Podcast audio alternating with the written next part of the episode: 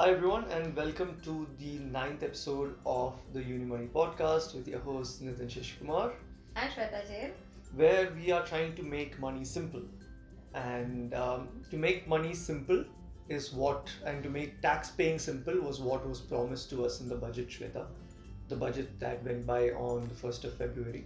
That is what the finance minister promised everyone. Uh, but I think it's actually led to a lot of confusions because they've you know introduced a new tax regime altogether. Yeah. and they've given us the choice whether we want to stick to the uh, old one or we should shift to the new one right? And uh, we've been answering a lot of questions uh, from people we know and from people we don't know on this topic as well. Yeah. uh, so you know why not address this through our podcast and let everyone know what we are thinking? Yeah, I think from an expectation point of view, this was supposed to bring in uh, goodies, so to speak, uh, and obviously make it more simpler, but it's only ended up making our lives that much more complicated. Trust me, we didn't need another complication in our lives, but that's what this has sort of led to. but why do you say it's complicated Shweta? let's get straight to the matter Um, one of the reasons I think why I call it complicated is just, uh, just giving us that choice uh, of choosing between the old and new regime. Most of us struggle with one option when we are given whether to do that and how to do that, steps, uh, if you've made any mistakes, because especially in tax, you cannot uh, be forgiven if you're ignorant about something, right? You have to know uh, what you're doing, how much you're paying. Uh, you cannot uh, get away with saying, I did not know this, right? So now introducing another choice and say, now choose what is best for you. Uh, hello, if I'd known what is best for me, uh, trust me, I'd be saving much more. I'd be doing a lot more things smartly in life, but uh, this is just an unnecessary uh, sort of complication. Between the two regimes, also, what they've done is now one is sort of uh, different uh, slabs, so to speak. They've not even kept like similar slabs, right? Saying, Yep. okay, it's the same slab, so now this is uh, here this is 5%, here this is uh, 10%. It's not as simple as that as well. So uh, that also leads to a lot of confusion.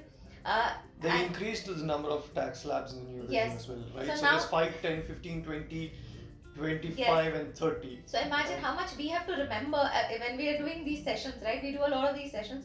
You you think so? First, I had obviously even in that I had a little trouble remembering Yeah. um, what the slabs are, but now I can confidently say that I will not remember uh, both the options and all their slabs for sure. I'm sure. But the the promise of making it simpler is is true in the sense that you just need to pay tax as per the tax slabs that they've mentioned. Yeah, You don't need to worry about where should you be investing your money in order to save tax, yeah, whether this is the right investment for you in order to save tax, um, or which exemptions that the employer provides should I choose and what should I not choose. So all that headache is basically being dealt with, right? Uh, and you just say, okay, I'm just going to pay tax as per the tax slab that I have. yeah. So most of us, on the face of it, will think that to make our life simpler, because no one likes the headache of sitting and calculating all these things, we'll just jump into the new slab and you know just deal with with not having or not have to deal with what exemptions to choose. Yes, right? so a lot of uh, people that I talk to are calling the new regimes a ve- the millennial uh, type of a, uh tax structure, Mhm. saying it's just so simple. right. But uh, also remember, millennials are very smart and Mm. savvy, and they just just because something is given simpler to them Mm. doesn't mean it's good for them, Right. right? So even in our calculations, the images that you're going to put out with this podcast, right, that we worked on, it is just showing in any tax slab, your new regime will end up uh, costing you more in terms of tax. Right. Why would we want to do that? Also, in the old regime, while okay, we may call it complicated, but uh, just see there is so much more incentive for us to save for the future. Right. Are we then saying millennials don't want to save for the future and just want to live in the present? So you're saying that a section like uh, the section 80C, where we had Yeah. the PPF, where we had equity-linked savings schemes, uh, where we had even life insurance premiums. Yes. These were all, you know, small nudges that would have forced us to make those uh, savings Yes, and we, invest for the future in, in a way. yes. but behaviorally, because- we need yeah. these nudges, right? We Yeah. uh, we've read enough books and we've spoken to enough people to know that we as humans don't necessarily do what's best for us in the long run. We are focusing on today, right? Right. So if uh, we are going by the old regime, it just means that we are being nudged to save more for our future. With the new regime, that nudge is not there. So, and it's definitely putting more money in our hands, no doubt about it. So the government wants us to consume more rather than save more.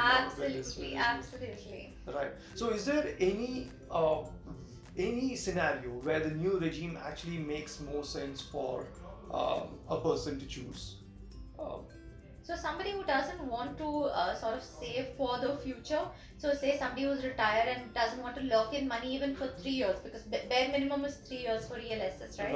So somebody who doesn't want to uh, sort of save for the future or invest for the future, then it makes sense. Mhm. Even if you have to pay a little more tax, it means that you know you're not locking this money. This money is there for you to consume today. Right. Uh, but I don't see any other scenario where you know the new regime is actually benefiting uh, me as a consumer even. Okay. So let's let's look at what the old regime really offered to us. Right. So. Um, there used to be the Section 80C of 1.5 lakhs, which is what everyone is familiar with for tax saving. Mhm. Uh, there was also a standard deduction of 50,000 rupees that came with the regime. Yeah, right? So, Yeah. irrespective of what tax slab you fell uh, into, you you that. get that 50,000 Yeah. flat deduction, Yeah. right? Which changed a couple of years ago. Yeah. Um, then you could get under Section 80D, you could get your uh, health insurance premiums under that.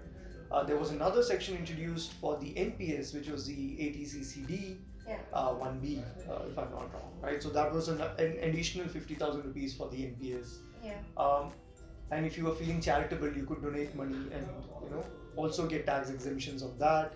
Uh, you had your interest on home loan, Yes. uh, right, which was section 24 up Yeah. to 2 lakh rupees, which could be claimed under that. Yeah.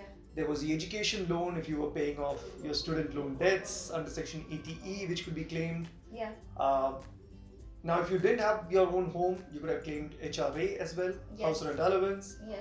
you also get you also got various exemptions or deductions from your employer it could be something like your uh, leave travel allowance it could be or it could have been your Sodexo or your Zeta coupons or your food meal vouchers Yeah. So none of these are going to be applicable in the new regime None of these. right Yes. so if you are someone who didn't get access or weren't availing of a lot of these benefits Hmm. then it makes sense. Now, for example, if you didn't have EPF contributions taking care of your Section 80C Yeah. and you didn't want to really lock in money and save for the future, yeah. you didn't take up health insurance, though everyone should take up health insurance, you didn't do yeah. all of that. Then you might be better off switching to the new regime. You could be, but uh, still see uh, here where you're a salaried employee, okay, for example, and uh, your EPF contribution, at least the minimum, is not up to you to decide. Right. It's your company's con- uh, you know call to do that on your behalf. So now I'm ended- ending up doing that one and a half lakh contribution, but still not getting benefit, right? If Right. I'm going to opt for the new regime, so it's still not putting more money in my hands Right. or then I decide, you know, just let me do simply. Now imagine I'm a millennial and I'm still contributing this to my EPF Mm-hmm. and I go with the new regime for simplicity's sake. Right. I still locked in uh, money for the future because Right. it wasn't in my hands uh, and I still end up paying more tax. Mm-hmm. So where is the more money that I was going to be, you know, assume that I was going to get in my hands? Right. So for most salaried people, it makes sense then to just stick with to the old regime. old regime Yes, and yes. avoid the uh, hassle of trying to figure out whether you should one? move move to the new one or not. Yeah, right? but uh, having said that, this is still for this year. We don't have the old versus new, right? Correct. till uh, 31st March 2020, we have to do this according to the old regime. The reason I'm saying this is also because uh, a lot of people have asked if it's applicable from year itself. Right. And no, it isn't. It's applicable from 2020 uh, to 2021. So you Mhm. can choose, and salaried uh, people for sure can choose this. Uh, every year they have that choice. So you can actually, once you have your templates, um, you can decide whether this year you're going with the old regime or if the new regime is beneficial for you. So we can switch regimes every year, If you're salaried, yes. but if you have additional income, if you're doing a gig on the side, if you're freelancing, if you're consulting, No. Then you whatever you choose, um, say you move to this new regime next year, then you have to switch. You have to keep it in the new regime, pretty much uh, all the time. you can just come back to old regime one time, but then after that you cannot switch again to the new regime So till you have that consultancy income right. So if you're salaried, you can choose every year. old regime this year, new regime next year, yeah. old regime the year after that, Yeah. new regime again after yes, that. Yes. But if you're earning anything in the form of a side income Yeah. uh, by freelancing or consulting, Yeah. that is treated as a business income for you. Yes. And if you do have business income coming, you cannot really do this alternate switching every Year year. after year. Yeah. So you're pretty much stuck with the regime that you choose yeah. until you forego your uh, alternative income, right? Yeah. Okay. And what? So the expectation that everyone had uh, during the run up to the budget was Mm. obviously, and we in this industry we keep we kept hoping for it Yeah. uh, that they would actually increase the section 80C cap, which was which has been at 1.5 lakhs Forever for, now. for a long, long time. Yeah. Right? Uh, so now for investors who do decide to, or people who do decide to opt for the new regime, uh, what should they keep in mind now when they're making their investments or taking insurance decisions or um, even the NPS for that matter? The NPS has been around since the late 2000s Yeah. but it really only gained uh, prominence when they introduced a separate section Yeah. and said. "Hey, you'll get tax benefits under this as well." Yeah. Right? Yeah. Um, so, what should investors now keep in mind? Does if someone is opting for the new regime, should they just avoid looking at a great product like the NPS, which controls your behavior and locks in money See, to retirement? yeah, that's that's exactly my worry, right? So one of the reasons why the government keeps increasing or uh, including these tax uh, deductions is for us to uh, sort of save more for the future and think about it like that and not consume everything today, right? So Right. whether it's increasing the 80D uh, medical insurance premium, I remember there was a time when uh, the uh, deduction was five thousand rupees. Mhm. This is I think 14, 15 years ago. It Right. was 3000 and then 5000 and uh, now it's 25000 50000 right Right. so that is one of the ways for us to saying you know uh, these things are getting costlier so Right. while you pay for this we will give you the tax break because you're paying for this Right. now when we are do- in the new regime there is absolutely nothing to nudge us saying okay why don't you take that health insurance we still need that health insurance mind you Right. but now nobody is sort of uh, saying because you've said you because you've paid this Mhm. we'll give you a tax break because I mean nobody is uh, there's no deduction in that. So my worry is people will stop renewing their at least health insurances Right. because there is No, no, tax incentive. incentive anymore. Yeah, uh, and uh, that is going to just work against them in the long run. Right. So, but basically, if you look at our uh, very simplistic calculation, Yeah. uh, what we are saying is that if you are able to claim exemptions and deductions of uh, between 2 lakhs and 2.5 lakhs, out of which 50,000 is a standard deduction Correct. anyway, uh, you are better off in the old regime, Yes. right? Yes. Uh, which means that everyone who's listening to this, Yep. um, most of them will probably be better off in the old regime, Yeah. which means they should also continue doing what they've been doing in terms of their uh, insurances uh, as well as their investments in 80C products. Yes, absolutely. They should be continuing to invest. In fact, I would even uh, recommend that people, for whomever, even the new regime does uh, uh, be, I mean, is beneficial if it is for anybody. Please make sure that you're still doing some of these things. Don't look at it from just a tax point of view, but at least look at it from a future and protection point of view because insurance you will still need, health insurance you will still need, uh, long-term savings in retirement products you will still need.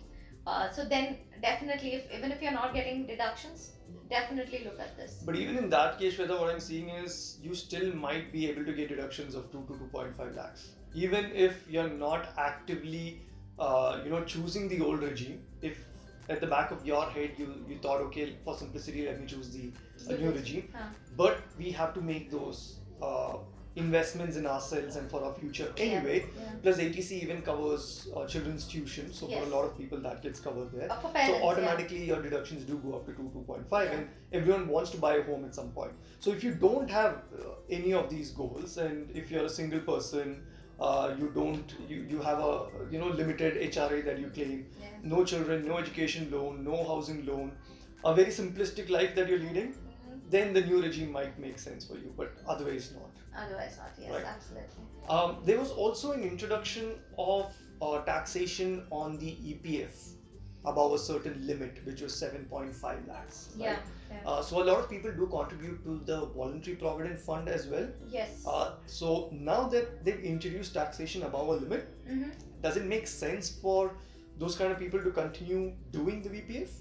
See, um, a lot of people do VPF for two reasons. One is it's just simpler to save that way. Uh, it is um, uh, sort of like your SIP, but Mhm. without the additional headache of sort of paperwork, risks, Deciding which product to invest in. all right? of that headache, right? Mhm, Because then the more choices you have, the more confused you get. Uh, so then VPF becomes sort of easy. Right. And also, I've seen in some companies, especially public sector companies, uh, employees um, sort of encourage each other to increase their VPF Okay. and uh, that sort of becomes a very uh, good discussion point for them how much they're increasing and they're very open to discussing things like that which sip when you do people don't really look at that also in a when you're doing things like an sip you're looking at your statements regularly Right. vpf you're not doing that so vpf was a go-to product for a lot of people irrespective of their uh, ctcs Right. so we know people who are earning a crore a year Right. uh, packages of more than that even and their VPF would be almost 70% of their take home Mm-hmm. uh, right uh, so for those people then now uh, it doesn't really make sense to um, look at a VPF Right. because there is no tax uh, benefit And the uh, interest gets in the- taxed yeah, that yeah, limit sorry well. not the tax benefit the interest gets taxed Right. so if it does get taxed, then there is really no benefit for them to continue investing in VPF. The other reason, the second reason that I was talking about. But the about, safety element still remains. So a lot of people might still just continue Yeah. as a status quo of sorts, right? yeah. So also when a VPF, what happens is once you started, you don't really discontinue, Right. right? So uh, that way, it's a continuous investment that keeps going. Mhm. So that way, it's still beneficial uh, because if you're not um, discontinuing investing, you're continuing to stay invested. Right. which are I think two things which matter the most when it does it comes to compounding. So Okay. yeah. So since we said that we're going to keep it simple, we are um, just to sum up and, and make it clear to everyone. If you do have tax breaks, which you get in the form of deductions and exemptions of two to two point five lakhs, um, you might be better off just sticking to the old Old regime. regime, Uh, forgetting the new regime entirely, stick to the old regime. Take your HRA benefits, take your home loan benefits, take your you know 80C, uh, take your Sodexo coupons, whatever Yeah, it is that you need to take. Uh, make use of that because if you do switch to the new regime, you're getting none of those benefits at all, yeah, right? yeah. Uh, so in most cases, it is likely that you're going to be in the old regime, but also make sure that if you do switch to the new regime, make sure that you are actually not foregoing your saving and investing mentality. You're covering yourself for the adequate insurance, and you're also investing for retirement and for the future. Does that sound about right? Absolutely right. Yes. Perfect. So we'll put up some basic calculations uh, on our Facebook page as well, so you, you can check us out at uh, the Unimoney, and you'll be able to see these calculations. And if you do feel the need to, you know, actually reach out to us and have a discussion, uh, feel free to write in to learn at theunimoney.com and we'll get back to you and we'll be more than happy to have a discussion on the tax regimes and to actually make money simpler for you. So thank you everyone for tuning in and until next time, bye bye. Bye bye.